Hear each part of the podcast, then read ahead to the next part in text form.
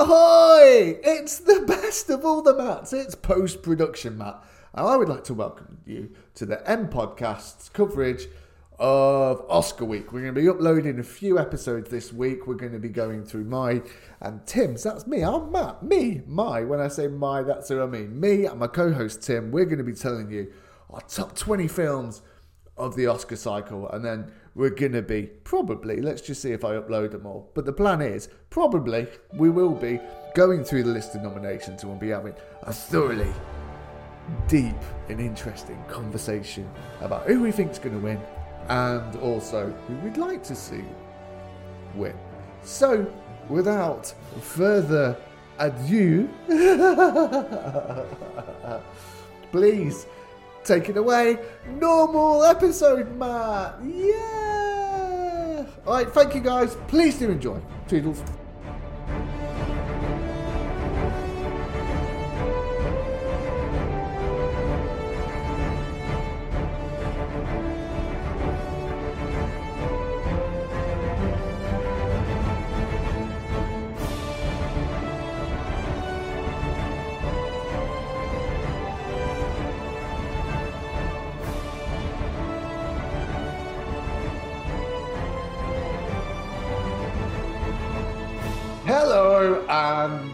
Welcome everybody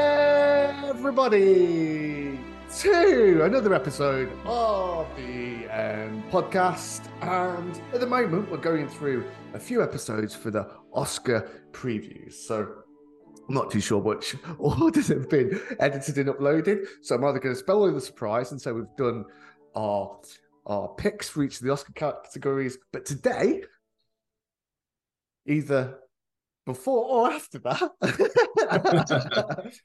me and Tim are going to have just a, a general chit chat of, of our top 20 films, the best of the previous year's Oscar cycle. P.S. Not best of 2022 because we're too late for that. It's definitely the best 20 films of the Oscar cycle. so, I don't know if I told you, I'm Matt. I am half of this perfect marriage of films, comic books, TV series. The other half, of course, is my beautiful friend Tim. Tim, how are you? A pleasure to be with you again. A pleasure to be with you. Hello, hello, everybody. How's it going? I I'm very excited for this little cycle, uh, our our little like Oscar cycle. Everyone loves the good top ten. We're gonna expand that to a top twenty. Actually, more than twice the fun. We we're not just doubling the fun. It's it's like exponentially more fun. because it's not just top 20, but we both get 20. So there's potential here. I mean, obviously, I'm not going to say that. I was going to give one of them. obviously, there's going to be a couple of overlaps, but we have, we have very real and present danger of there being 40 different films. So That's um, true. It was a good year, though, wasn't it? It was a fun year for films. It felt like it was back.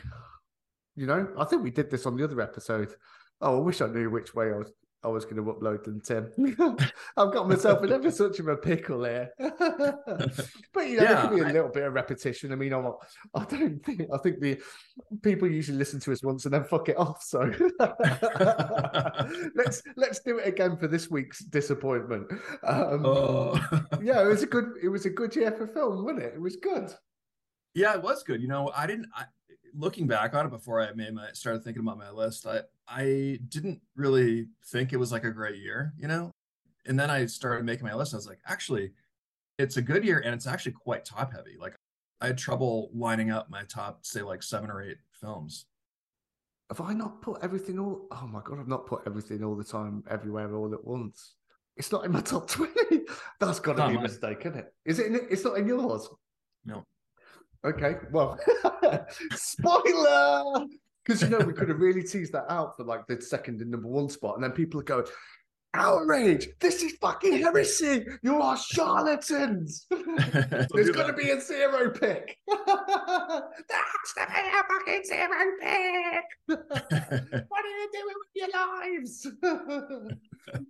What is it? Everything, everywhere, all at Everywhere, once. all at once. Yeah. Yeah, so they're just two examples. You know, you can if you're that bothered, you can look it up yourself. It's not like you've come here for ent- for information. You've only come here for entertainment, and we strive right. to disappoint on both fronts. so I don't think it really needs um, much more explanation than that. We're making lists, Tim. It's straightforward, mate. I know what a list looks like. Let's. Do you want to go first? Well, yeah. let's. I, I, wanted to point out, or, or just to discuss one uh, ground rule real quick. I pick a movie and you've got it higher in the list. Do you want to say where you've got it, or you want to get to it? No, no, no, no. I'll just acknowledge that I have it. Okay. Okay. Yeah. Perfect. So even if we had the exact same 20 films and and I think unless there's a situation whereby my 19th film is your 20th film and then I have a completely different one at the top. That's the only situation where you can possibly say all my films before me. Mm-hmm. Like you were iteratively just one ahead in each category. okay. so, all right, let me go first. Yeah, go first. All right, number 20. Now, I'm not certain about like the Oscar cycle exactly, so this may be slightly out of it. Yeah. I think it probably is. But my number 20 this year was Megan. The uh the Chucky remake, the AI Chucky remake. Have you seen it yet? No, I haven't. I had fun watching. This one was interesting. It is slightly derivative insofar as it's like really is like an AI version of Chucky. But the thing they do really well is like in that respect, there's callbacks, some of that era of horror films. I enjoyed the fact that there's like a lot of interesting practical effects that kind of call back to that era. And they do a great job of making the doll, the Megan, the AI, as creepy as you could imagine it being. Some of that you saw in the trailer, like the weird dancing that she does, yeah. very creepy. And the voice actress behind that does a great job of communicating Megan's emotion. She can be really? evil. The way they craft the looks on her face and the way that the actress does her lines, actually, I thought was like very, very good, not stilted whatsoever. It was very interesting that actor, the child actor, was actually one of the children in the opening flashback in Black Widow, not Charlize Theron's daughter, the younger sister. Oh, no kidding. She has a really strong filmography. She's done quite a few horror films already. Yeah, that's interesting. I didn't know that. Yeah, she was, I thought, great in this. I was curious how they're going to carry that off. It was done well. The, the MCU's in a bit of a lull. But you're watching films and you're always thinking who that who that actor could be. My mind's completely switched to the X Men. We're gonna have to cast 20, 30 superheroes in one go. Mm-hmm, mm-hmm. So I've always got a little eye out. And when you think of production time, the age of the, the actors, when they actually are going to be the X Men, not just now, but over maybe 10, 20 years. So actresses like the young girl in Megan that I'm starting to think maybe this is mm-hmm. one that we could have. Yeah, yeah. No, that would make sense. Totally. So, shall I give you my 20th choice? Do so. Okay, this is only one I watched yesterday. Weird, the Al Yankovic story, Roku exclusive. And this is not the film that I thought it was going to be. It's a throwback to the silly, gross out humor of the early noughties. This is not a true biopic. Everything's very comedic. It's kind of like Anchorman was a music biopic. Wow. It's purposefully funny constantly. The opening scene, it, the humdrum parents saying, You need to concentrate on your studies. No good will come of the accordion. And it just pulls the parody off so well. Because modern comedies, you don't laugh anymore. You just go, "Oh yeah, that was funny." No, I like that. That was yeah, good. yeah. It's like you like nod along with the movie, like, "Oh yes, I like, get that." Yeah, I get it. No, I, no, that was clever. That was smart. Yeah, yeah. No, mm. that was cool. Yeah, I, I, like it. I like it. I did spit takes on it two oh, or three times. It was so funny. It's so earnest. Daniel Radcliffe is fantastic because he just buys into it. The silly situations that he gets himself into. An illegal underground accordion party and it's kind of like he's getting peer pressured into taking drugs. They're like, you can't even play the accordion. He stands there like, gripping his fist. He's going from upset to angry. Give it to me. And everybody's like, oh. what was the Walk Hard, which was a parody of Walk the Line? Well, this. Yeah. It also has Evan Rachel Wood, who was one of the main cyborgs in Westworld, the one that was sexually riding a horse in the series two trailer. and she plays Madonna and she pulls it off The director is Eric Apple, and he's been doing Appel. It's probably how you pronounce it. And he's been involved in sitcoms like Girls, New Girl, or Brooklyn Nine Nine, The Office, Brooklyn oh, Nine Nine. Yeah, it's really it was really good. Really, really enjoyed it. I didn't realize this, but apparently he's the only recording artist in history that's had a top ten single in five consecutive decades. It's incredible. He's had an amazing career. It's crazy. I yeah, need to watch that. He must be the preeminent expert on fair usage. Mm-hmm. Yeah, you could bring him into a law firm like immediately for like intellectual yeah, property. yeah, hundred percent. Go on, your number nineteen, Tim. All right, my number nineteen, and again, something I just was smiling at the whole time. Number nineteen, the menu, which I thought was just so fun to watch. I know you do not like this movie, but I had a great time watching it. I loved, first of all, it's the first movie that I recognized Hong Chau in, and I thought she was so good in it. And I shortly thereafter saw The Whale. So I thought she was incredible. And I just love the idea of like where it just dawns on each of the participants, like each of the customers, how fucked they are. I just thought that was so fun to see that. Mm. So I thought it was very entertaining. I don't think it break any, broke any new ground, or obviously it's not like great cinema, but I just had a fun time at the theater that night. I wouldn't say it was unenjoyable. I just found it annoying because I, I wanted it to lean more into the absurdist. The climax of Men mm-hmm. just became a complete perversion of anything we'd seen up to that point, and it was mm-hmm. it was actually ending that put some people off the film. However, it was absurdist. The premise was absurdist. However, people were kind of playing it safe. I think Nicholas Hoult was one of the few that actually really leaned into it, and his character yeah. had more legs to do that because he was an exaggeration of a truth. Yep. But yeah, it was fine. But hey, it's your 19, it's not on my list. All right, what's yours? Easy one for me. It is a film that was released on Disney Plus exclusively. And I think legitimately, if this film had been in cinemas over the summer period when the kids were off school, Chip 'n Dale would be a huge, huge success. The animation was tight, the premise was good. It's one of those that when you hear about it, it's a bit of an eye roller, like, oh, is this where we've come to? But it had that real Roger Rabbit feel. To see things like Ugly Sonic, and it's one of those animated films that kids can watch on a disposable enjoyment level, but as grown ups, you can see the little nods to you, the little side eyes. It's a really clever film, and it wasn't one whereby I think even films like Up, they start strong, but then it sort of goes into the typical Disney animated caper with silliness and creatures and things that we need to sell toys, and then it wraps it up with a almost like an MCU final set piece. Somebody either learned something or realized that they were happy all along or some shit like this. The journey of the character really considered, really measured. I've probably taken a little bit of a step back because I was like, this is one of the best animated things I've ever, ever seen. Probably not hmm. quite as high in it as I was, but it's just a really fun film. You haven't got the expectations of uh, of an IP, and it's not something that you have to understand. You can sit there, watch it, enjoy it, loved it. And this is uh, uh Disney Plus. Yeah, Disney Plus. Yeah, yeah. I gotta, I gotta fire that up for my kids, and we can watch it together. Sounds good. Yeah, yeah, yeah, yeah. Over to you. All right, number eighteen, Men. The first of many horror movies on my top twenty. Really enjoyed this. Do you have this on your list? Yeah, I've got this on my list. Okay, yeah. okay. Yeah, yeah, yeah I really, I, I, really enjoyed it. Yeah, I love this one. It has a level of anxiety and tension that is just so dialed in. And then yeah. as we discussed, as you mentioned the first, the the final set piece is just so grotesque, like absurd. If I had to re-rank this, I may even have ranked it higher, but I just didn't want to forget about it because it, it was a while ago. I think I saw it. I don't remember when it came out earlier in the year. I think so it's been quite a while since I've seen it, but I love this movie. because Two hours of tension. It's insane. Yeah. And like you don't really know what's going on, just like she you, does. You. Yeah. And you're completely tethered to it. Completely yeah. tethered to it. I can't remember at the time. I mean, feel free to to disagree.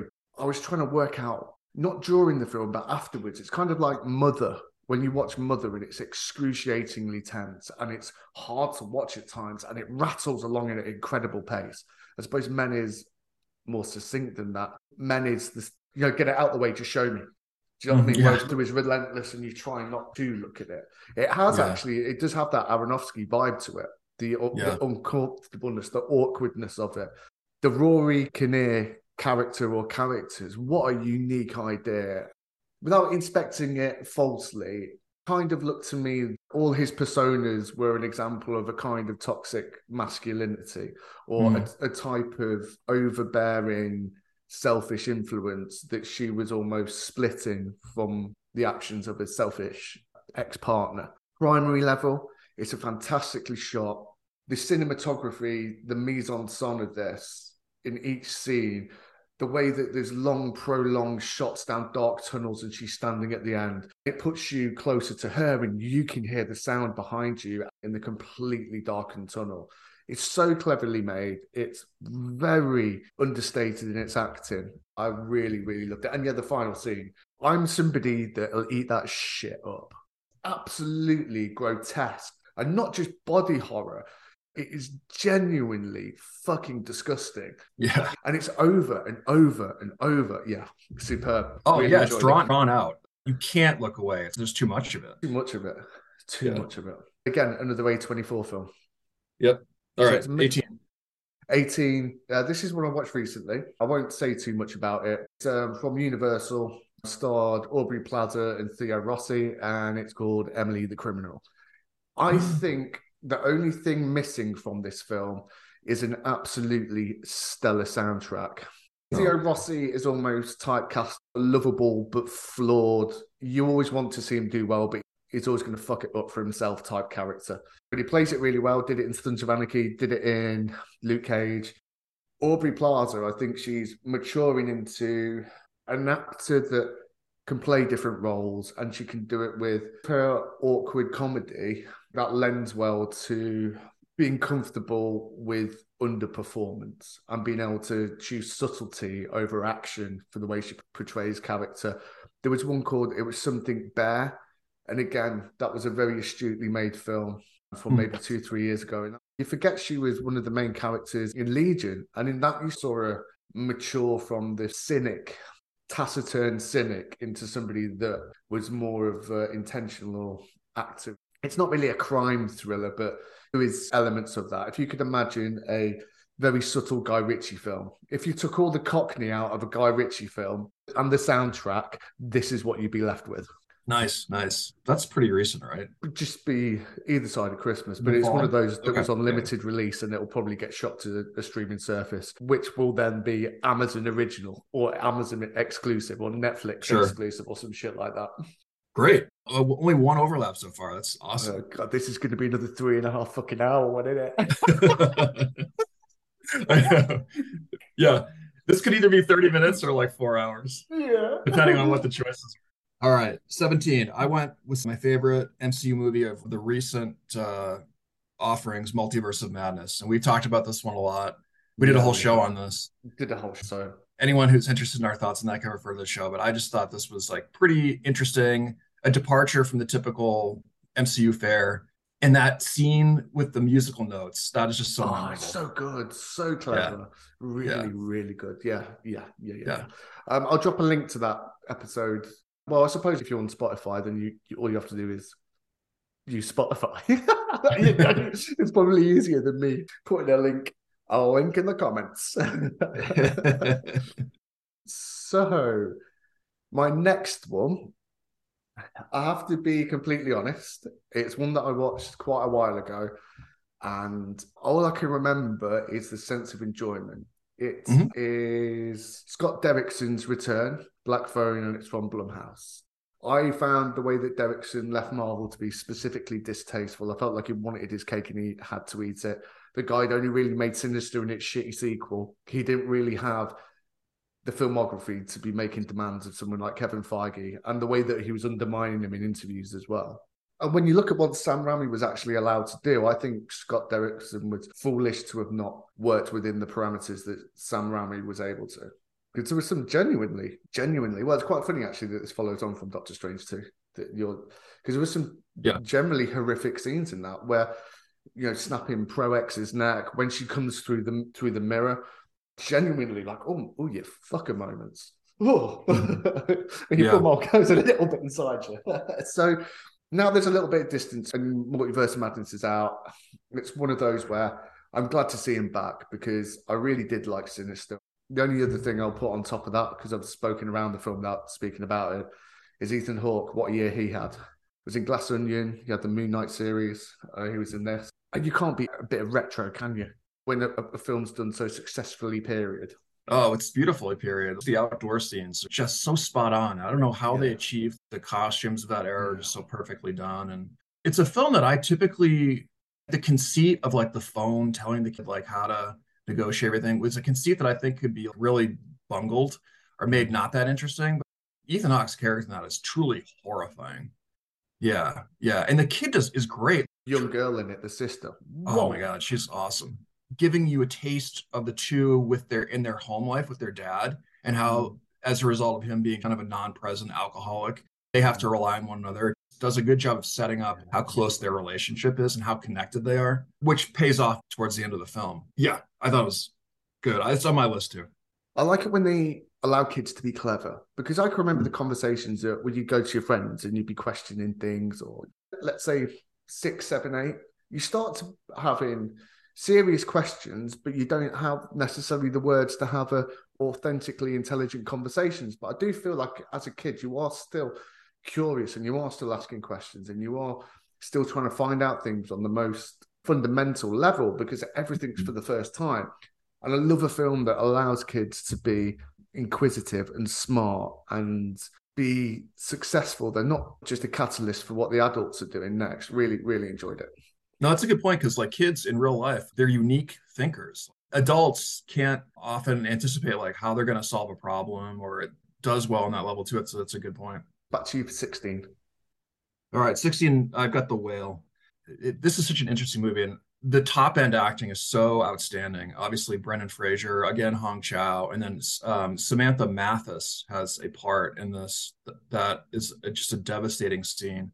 It's hard sometimes to translate the stage to the screen, and I mm-hmm. think this does this actually quite successfully. My concerns with it are I don't think Sadie Sink pulls it off. I think she's like an, an exaggerated version of a troubled teen.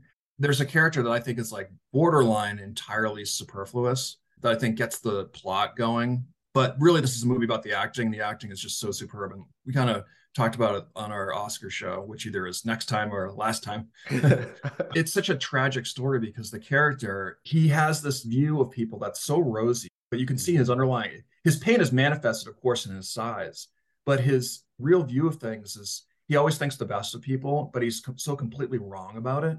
So mm-hmm. there's a tragedy in that fact. And it's just really brilliantly done, especially for someone who's just sitting on the couch almost the entire movie. The entire movie is hit, all of his acting yeah. is him sitting on a on a chair in effect. Yeah. Wow. So I thought it was my concerns with it are again I like the performances of Sadie Sink and then the superfluous character. And then there's a overly gratuitous scene towards the middle of him overeating, which I think is just unnecessary. So I dock some points but I it has stuck with me.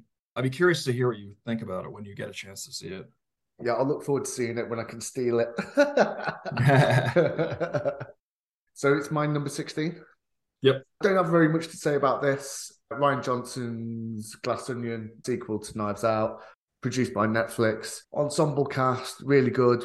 Don't know if it was any better than the first one or not, but it's just a fun jaunt. Um, I watched it twice in two days, once for my own enjoyment, and then my mother popped up and um, stayed over for a couple of nights uh, between Christmas and the New Year, and she really enjoyed it. So, um, yeah, it's worth watching again. And I didn't feel like having known how it ends that I was any more or less enjoyed it. It wasn't one of those that I was going, oh yeah. Where this probably is in deficit to the first film when they reveal what happened with Ana de Armas, I felt like it was a brave decision to reveal the plot, not knowing that there was a further um, turn for the the mm-hmm. murderous plot to have been taken towards the end. I liked the way that that enhanced the film and that it had another level of curiosity. I felt in this when they do the rewind and to show you what was actually going on, I felt it less rewarding it didn't put that sense of urgency into the second half of the film like I felt in Knives Out. I wasn't mm-hmm. still trying to guess what was going on.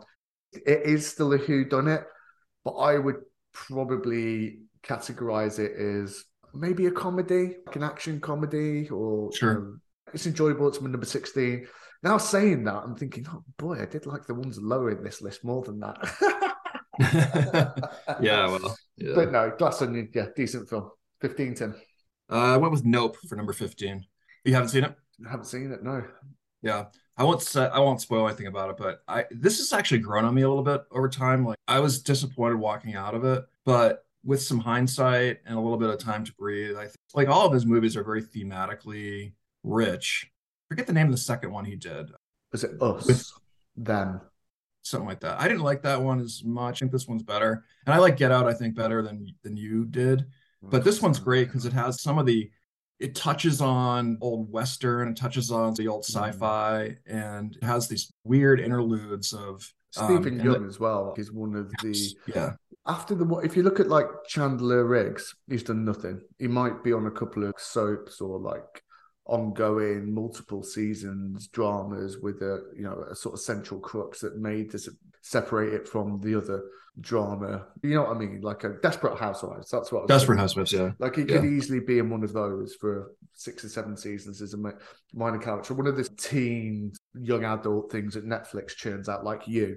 But Steven Yeun has just been so clever with his choices. He's chosen both quality and quantity. And he's done mm-hmm. it almost exclusively for the indies. He's been in Minari was at Neon, who I think are the unspoken success after A24 because A24 has become is front and center now. Everybody knows how mm-hmm. good they are, but Neon they're going to be the next A24 if they aren't aren't in that ilk already. He was in Sorry to Bother You. What a film that was! Absolutely loved it. For me, watching Sorry to Bother You was the film that people were actually watching when they watched Get Out do you know what I mean? Mm-hmm. Like I mm-hmm. felt it was so more succinctly observant. It's like Promising Young Woman. In that film, I'm the villain, mm-hmm. but yet it made me sympathize and question myself. I mean, I'm not saying like I'm some kind of predator or anything, but we've all been young and you think, well, maybe my behavior was inappropriate, or maybe I made somebody feel uncomfortable without consciously doing it. And what Sorry to Bother You did, they put the white voice on on the phones he gets invited to the executive party and everybody's only talking to him about black things to try and find a common ground. right, right. And and I'm like, okay, no, like you're holding up a mirror to me now, and I'm thinking, shit. Yeah. Yeah. Yeah. yeah. That is actually quite observant. And it's not something that I was unconsciously either doing or aware of. Like you always say, don't make things apparent to somebody by telling them they're wrong. You do it by letting them letting them discover that they are. yeah. yeah, yeah, yeah. The whole point being, uh, what? How could we even get onto this? So it's Nope, wasn't it? Nope. yeah, yeah. now I'll go next, um, but I'm going to let you talk about it because I know it's one of your favourite films. Fifteen, it's Blumhouse, uh, B.J. Novak, Dove Cameron, starring in Vengeance. Oh, yes. Purrington. I obviously do have it on my list. Boy. Well, tell me what you think about it. Because we haven't talked about it, really. I think the only thing that holds it back is you have a fundamentally dislikable protagonist that even though he does want to seem to do the right thing, you're always unsure of his motives. So I think there's a lack of trust between me and and the motivations of the character. And of course, it turns out in the film we get to see his true motivations, and then we see how that affects him and, and the person he, he truly is afterwards. Ashton Kutcher was fantastic in it. He's always played the sort of lovable doofus, but yeah. this is the first time I've seen him attempt to be a true character actor. Completely believable. If I didn't recognize him, if there was prosthetics or anything on his face, I wouldn't have known it was him.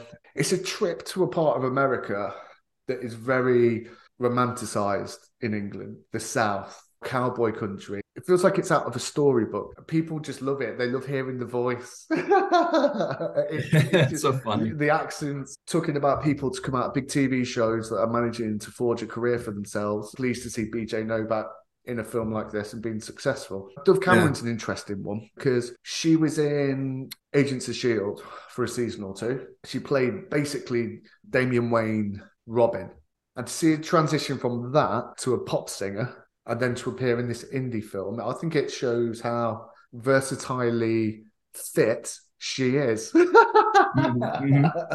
You're young and sexy in America. The world is indeed your oyster. right, right, right. The only thing I'd really add to that is I thought it was, the movie was like very astute about social media and true crime culture. The entire conceit is that he has to lie to the to the the victim's family who believe that they were like in a real real relationship, you know, like yeah, on the yeah, verge yeah. of marriage or something like that. And he goes along with it to get the story for his podcast. I thought it was very astute about the sort of grotesque underbelly of like the true crime impulse. That's been something that I think people have been talking about, but we haven't really seen a film about about that yet. And I thought that was kind of a new a new take on what is an actual mystery. I thought it was a great time and I thought it was very, very interesting in that respect. I never watched the true crime stuff. I mean, I watched the Tiger King because Jesus Christ, what what even was that? Um, I don't ever watch them. I haven't even watched Dahmer. Primarily, it glorifies the criminal. Secondly, it's incredibly voyeuristic to anybody that was involved in that crime to have to have it discussed as it is entertainment. It was entertainment. I have trouble with it. So yeah, the premise of this yeah. film just was completely relatable for me. Totally, totally. So yeah, I love this one. I have it on my list. Obviously, later when we get there, I'll I'll reveal the point okay. at which I have it. Number fourteen, I have Black Phone. So we've already okay. talked about that. My number fourteen is Fox Searchlight film, I suppose part of Disney Plus now. Starred Daisy Edgar Jones and Sebastian Stan, and it's fresh. Oh yeah, that was a good one. This confirmed for me Sebastian Stan is potentially the only person to come out of the MCU with more credit as an actor than when they're in it. Who does Christian Bale play in American Psycho? It's one of those so confident in what he's doing, like he can't perceive ever being caught. So arrogantly, confidently in control of this, this situation, holding women captive, carving bits of them off, keeping them alive so he can sell them as meat to this yeah. Epstein Island sort of thing, isn't it? A secret diners club by subscription, and then they just mail out the mail out the meat. You always know that it's probably going to end well. He probably is going to get his comeuppance, but the way that it deals with the relationship between Edgar Jones and Sebastian Stan, and the way that he's used to them make it easy for them. This they become submissive, where she sort of plays the game a bit more, and yeah, um, yeah, that creates a tension. You're always wondering if she's going to get caught out. One of our friends is starting to work it out. So yeah, yep, yeah, yep. yeah. So there's that external urgency and the internal urgency of the immediate situation. And again, it's a very stylized film and Sebastian Stan, it's brave him choosing to play an out and out, irredeemable villain, a genuinely totally. nasty chap. Because carving people up while they're still living.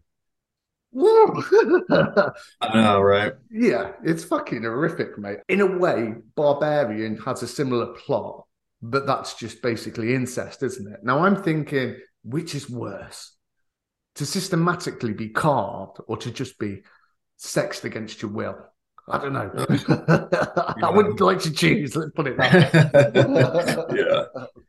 It's great how she, the success of her escape depends, she capitalizes on his arrogance and mm. that very mm. element that you have identified that he can't imagine a scenario in which he's wrong. She recognizes that and capitalizes on it. It's it's really very good.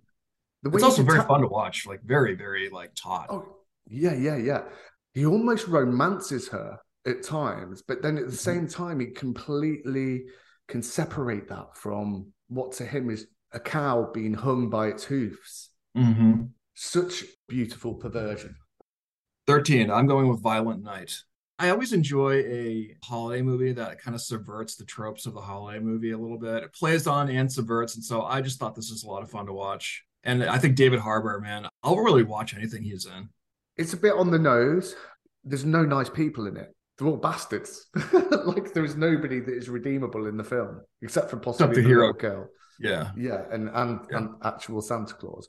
But I like the way that it went through the roll call of almost replicating scenes completely from other Home films. There's one problem that I did have with it.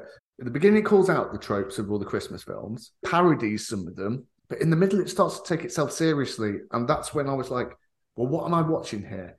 are we taking the piss out of it or are we actually turning it into a hallmark film here i, I know that that's your objection to it i kind of liked it because yeah. it raises the stakes of the relationship between the kid and santa because yeah, yeah, um well yes Uh, if it doesn't have a heart of gold at the center, I think just becomes like a mean exercise and sort of just a Yeah. An aggressive parody, which can be off-putting or annoying, or at least too tongue-in-cheek, you know. And so I like that Yeah, there was yeah, a little bit of a heart at the center, which I didn't interpret that as this the film taking itself seriously so much as trying to interject a little bit of yes, it's going to parody the Christmas movie, but it's but it is in fact also a Christmas movie, and so I kind of liked that. What's your thirteen? All right, so my number 13 is one we've already spoken about, and that's Men.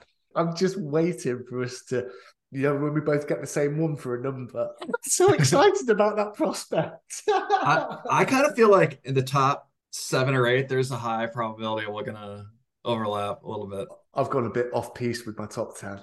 Oh, really? Yeah. yeah. Okay. I mean, there's a Right. few obvious ones in there, don't get me wrong. There's a few that have to be in there to give these lists any credibility, but at the same time, yeah. But I mean, we've we've spoken about the films that I liked from last All right, am I up? 12. Yep, 12. All right. Number 12, I went with Smile. Really? Yeah. Isn't it funny the amount of horror films? Because I don't consider myself a horror fan, but I was looking at my list. A quarter of the films that I really liked from last year. Yeah, this one, I, when we were talking about Men, about the final set piece being just a truly like horrifying, grotesque Yes. body horror, but also like existential horror. I kind of felt that similarly about this one. The way in which the smile monster is revealed to her is, Oh, I thought yeah, was yeah. terrifying. It was Like the body horror of that and just the the scope and size of the monster with yeah, yeah, you know, vis-a-vis her, I thought was truly hor- like horrible. It was really kind of hard to watch. It's another example with me and the black phone, the little plot device that would get the kid saved. I was pleasantly surprised because that's not something I would usually get on with. Too clever by half. And similarly here, when I saw the the trailer, what are they going to do with this? Like, what's this like smile? Like, how can they turn this into something that's got true legs? I thought they just like carried it off beautifully. It's so scary throughout, so taut. The acting is so good kind of like very um scary because she's a because she's a psychiatrist, I think, or Mm, psychologist. mm, mm. And so there's the question of like, what of this is mental illness? Am I Mm. suffering mental illness? What is happening to me? Me, the professional who diagnoses other people. I love that type of device. And I thought that raised the stakes of the horror. It's like, what of this is real and what is what is it just in my my head? And what's the difference ultimately if this is what I'm experiencing? that puts an extra level of peril when she's given the option out. If you kill somebody, then it skips you. Yeah. And there's that that edginess of I don't even know if this is legit. I mean, it's fucking preposterous. Yeah. It's preposterous. In that world, it is happening, but ultimately, that world was our world before it started happening. So there's still Yeah. the logic and reason, and almost like the deception of her own mind. But yeah, really good. And again, it's a film that smashed the box office. Really well made. Good film. 12. You'll be pleased to know. Uh, this is out on Universal and it stars Peter Dinklage, uh, adaptation of Cyrano de Bergerac, and it is called Cyrano. Now, we spoke about this in the other one, so I won't go into in the companion podcast to this, but so go and click on that one and you'll you'll hear about how much I think of it. And again, this might not be the PC thing to say, but Peter Dinklage is such a superior actor. You don't notice how small he is. Mhm. And the first time I noticed that, because he plays that role in Game of Thrones, so you're made to be aware of it. Like that is a part of his characterization. Days of Future Past, when he was Bo- Bolivar Trask, didn't even cross my mind. And it's the same thing on this. It's a great twist on on the classic film. I mean, we referenced the Steve Martin film Roxanne. Yep. Um, it's been adopted a number of times on stage in film. This is a really clever take on it. The soundtrack is just sensational. There's a song towards the end of it called Wherever I Fall, complete earworm. I was humming it the day after I saw the film, fell asleep after watching it the previous night, and I couldn't stop humming it. So I went through the soundtrack until I found it, and I just listened to it on repeat all morning. Really well made, really well scripted, really well presented film as well. There's a real depth to the quality of the production in this. It's all completely believable, despite the fact it is theatrical, because it is obviously. Oh, the only thing that nearly put me off it, Tim. Do you know the bit where the playwrights come into town and everyone's absolutely fucking bumming him, and then he swings down on the rope, and then he's like, "Ah, but you aren't very good, are you?" They have like this freestyle rap battle. Peter Dinklage is even doing like the "I'm rapping" hands. Yeah, he's- yeah. And I just thought to myself, Oh you know no. I know I know this is heresy, but I've not been able to watch more than five minutes of Hamilton. And I don't know if that's me being English. Like I'm having to listen so hard to know what they're going on about. Like legitimately, Hamilton took so much concentration. It's not my history, so it's all new to me. Plus, they're Sure. speaking at rapper pace, so I'm just like, what the fucking? Won't you let me watch you? Yeah, So when that started, I was like, oh, for fuck's sake. I and felt the same way. Yeah. My cousin was asking for recommendations and he messaged me and went, Have you sent me a fucking musical? I went, Yeah, stick with it. He goes, he goes, No. I said, What scene did you give up on? And he said that scene. I was like, Yeah, yeah. I nearly turned off it off then as well. But do you know what? I trusted Tim and I carried on watching it. Yeah, yeah. No, I felt when I when the first time I saw it, I saw it I think twice. The first time I saw it, that because that very early in the movie, Dinklage's introduction, Yeah, yeah. and I remember that too. I was like, "What have I done? Like, am I gonna have to sit here? You know, is this gonna be like the rare movie I walk out of?" And Yeah. uh, I but it was inauspicious that start, but it it gets it gets real, really, really good. Yeah, that's on my list. So good. Yeah. And it's gen- genuinely heartfelt as well, isn't it? It- It's not really, truly, like it's not parodying it. It is a genuinely heartfelt film. the chemistry between him and the Roxanne character is so evident, and you really feel his longing for her and You do, you her do. slow evolution into doing the same. Yeah. Yeah. Tremendous. Really, really. Um, so if we do 20 to 11 today, Tim, this will be the last choice of this podcast, and then we can upload part two shortly afterwards.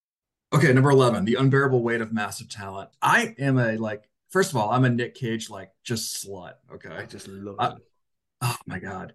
And he just does Nick Cage. And for some, except mm. for like in these instances, like Pig, is that the name of the movie? Yeah, yeah, yeah. Yeah, where he does not play Nick Cage. He does some real serious character acting. But here it's like he's doing a parody of himself. Elvis version, Nick Cage comes back, the young version, to talk to him like at the Mm. bar and stuff. Mm. And Pedro Pascal, they have such amazing comedic te- uh, chemistry. And I thought this is such a clever and fun and a great like, comedic blockbuster. I don't know. I, and I just love him. Anything that he's in gets extra like two letter grades from me, like from baseline. Well, I just like that now he's paid his divorce settlement off, that he was just taking literally every single film he could for about five to 10 years. Yeah. You- you- Pig was like the beginning of him actually trying to be selective again.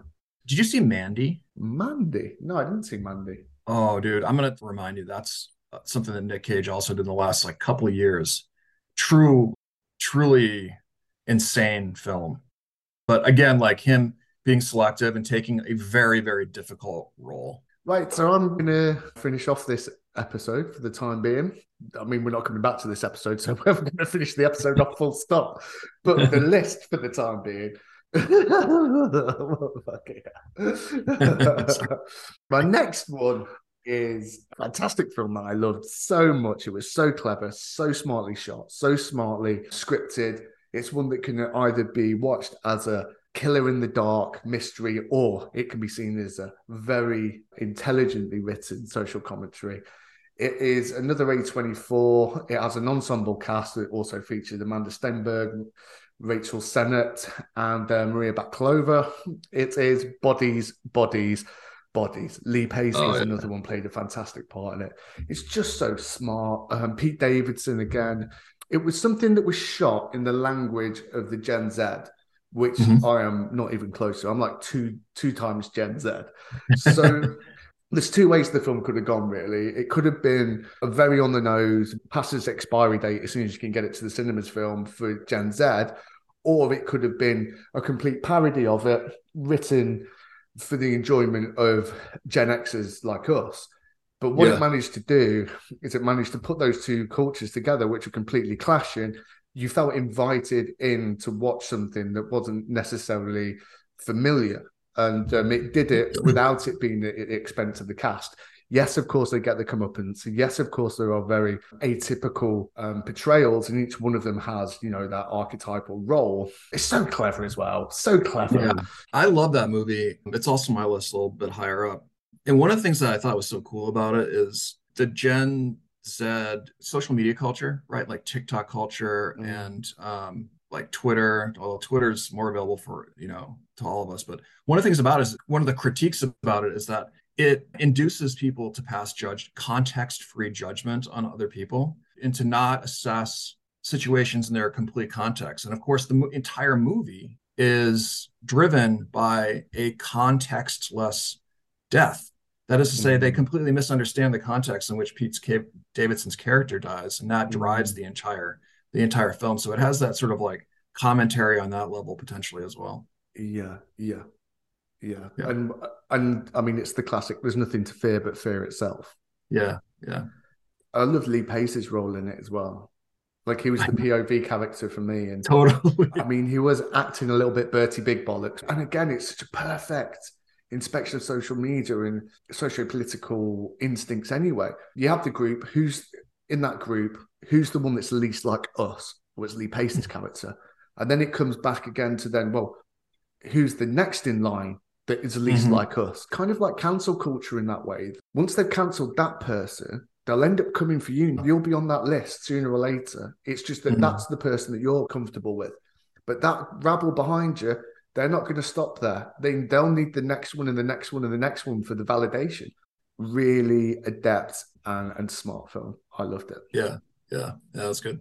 Yeah. So that's it for the for this podcast. That was good, man. I love talking about films. Me it. too.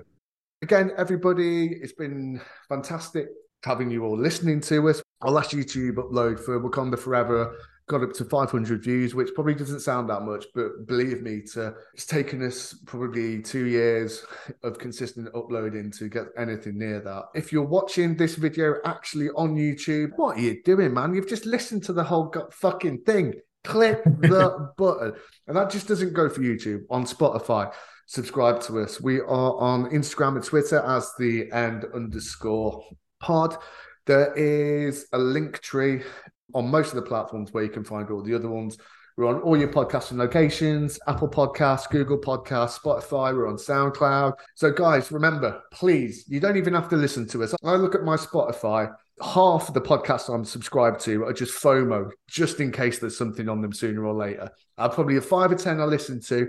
It would be great it would be absolutely fantastic if we could be over time one of those with you. But all we're asking for you to do at this moment in time is to just be one of those subscriptions you never click on.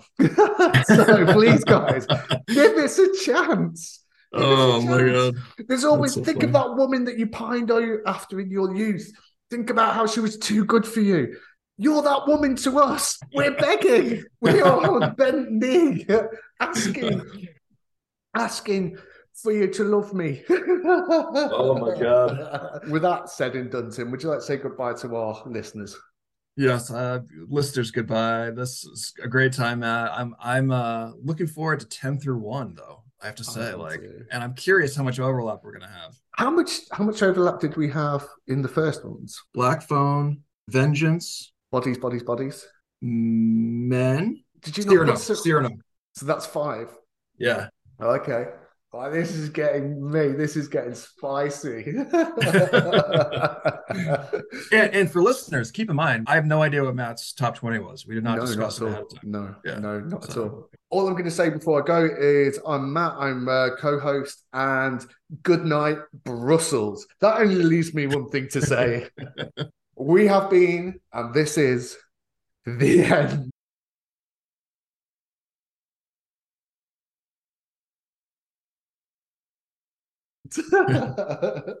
Bravo. Great stuff.